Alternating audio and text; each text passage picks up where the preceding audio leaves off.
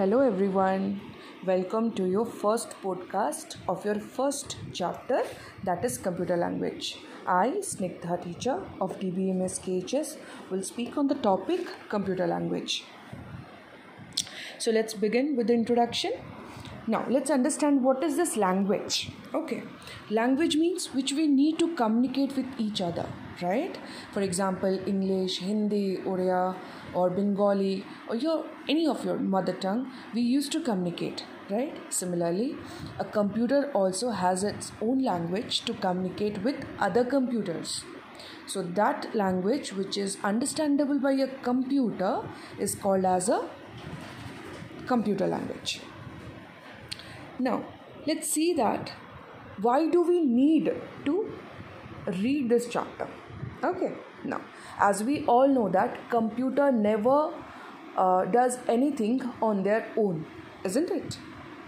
Whatever we instruct to a computer, it does that. So, in order to instruct a computer, we should know the language of the computer. Now, let me uh, give you one example here. Um, suppose you want to uh, copy paste. You uh, must be knowing how to copy paste a document.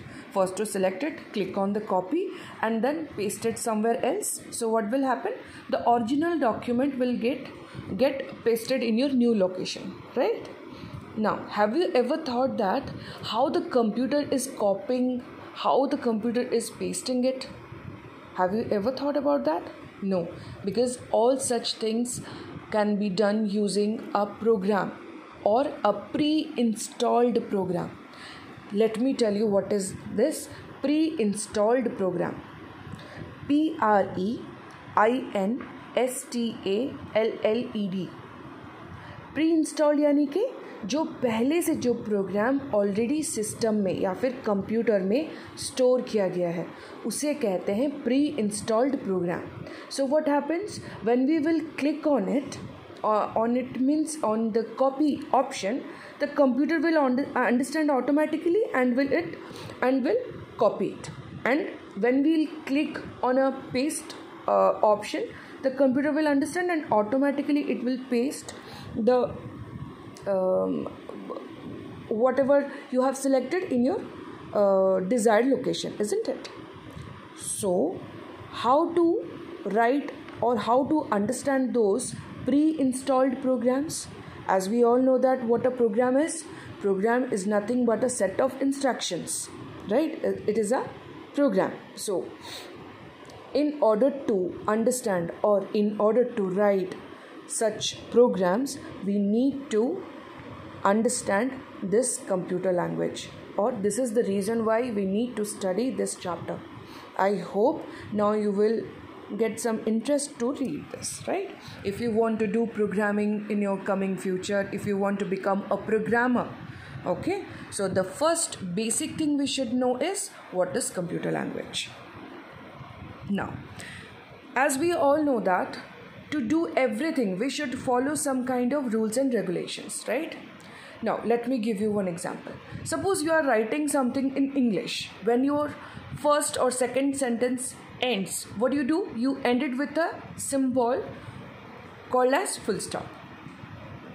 Have you ever used purnviram in english? No. So while writing in hindi you always ends a sentence using a purnviram. Have you ever used full stop there? No. Why? Because this is the rule says कि in english you should use full stop to end a sentence. And in hindi you should use a purnviram to end a sentence isn't it? So to do whatever in our life we should follow some rules or regulations or protocols right?